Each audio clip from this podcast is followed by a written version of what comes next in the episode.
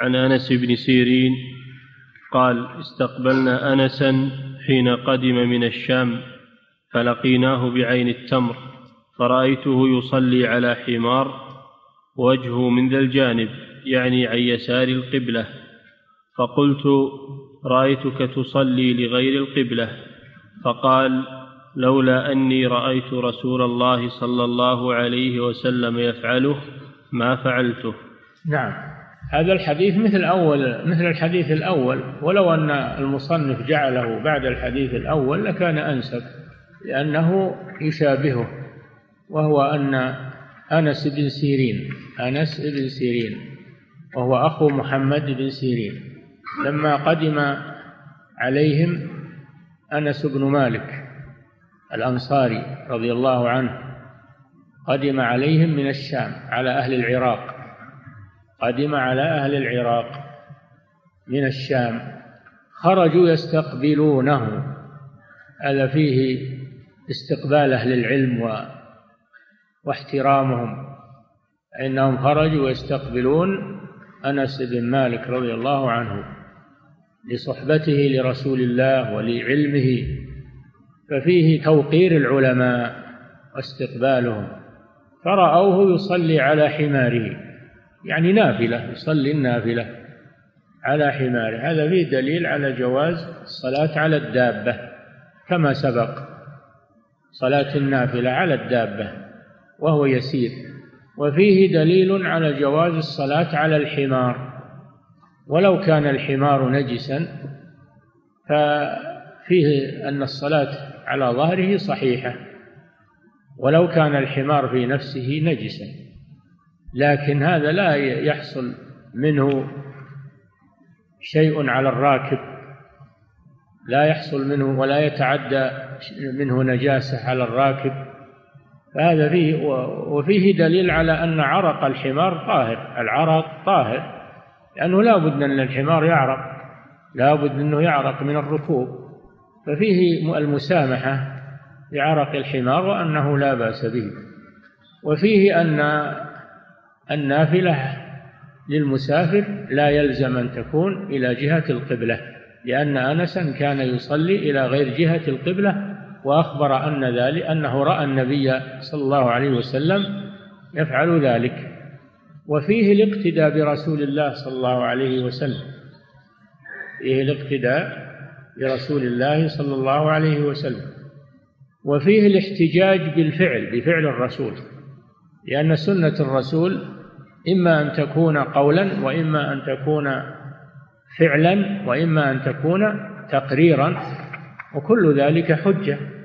وهم استدل وأنس رضي الله عنه استدل بفعل الرسول صلى الله عليه وسلم فهي مثل قوله ومثل تقريره حجة. نعم. باب الصفوف. نعم. لما كانت صلاة الفريضة تجب لها الجماعة. لما كانت صلاة الفريضة تجب لها الجماعة كما سبق في باب وجوب صلاة الجماعة. وكان الجماعة يكونون صفوفا خلف الإمام. ناسب أن يذكر الأحاديث المتعلقة بأحكام الصفوف أحكام الصفوف في الصلاة وسيذكر بعده الأحاديث المتعلقة بالإمام فهذا تابع لصلاة الجماعة. هذه الأبواب تابعة لصلاة الجماعة. فالصفوف في الصلاة مأمور بها لأن الملائكة عليهم السلام يصفون عند الله سبحانه وتعالى صافات صفا عن الملائكة يصفون عند الله جل وعلا. والنبي صلى الله عليه وسلم يقول ألا تصلون كما تصلي الملائكة عند ربها؟ قالوا وما صلاتهم؟ قال يكملون الصف الأول الأول فالملائكة يصفون بعبادة ربهم. فكذلك بنو آدم المسلمون يصفون للصلاة ولا يتفرقون ويتشتتون. وصلاة الجماعة فيها حكم عظيمة ومن حكم الصفوف تآلف القلوب فيما بينهم. يكونون صفا واحدا غنيهم وفقيرهم وملكهم وصعلوكهم وكبيرهم وصغيرهم فيه التآلف واجتماع الكلمة بين المسلمين وأنهم جسد واحد وبنيان واحد. نعم. فضيلة الشيخ يقول السائل الذي يركب الطائرة ثم تدركه الصلاة هل يصلي وإن لم يكن باتجاه القبلة؟ كما سمعتم الذي في الطائرة هذا كأنه في حجرة يصلي إلى القبلة توجه إلى القبلة ويصلي قائما إذا أمكن فإن لم يمكن صلى قاعدا متوجها إلى القبلة ويسأل يسأل عن القبلة فإذا عرف جهتها يصلي إليها لأنه مثل الجالس في الحجرة أو مثل الراكب على الدابة نعم فضيلة الشيخ يقول السائل إذا صلى الرجل على راحلته هل يلزم استقبال القبلة عند تكبيرة الإحرام؟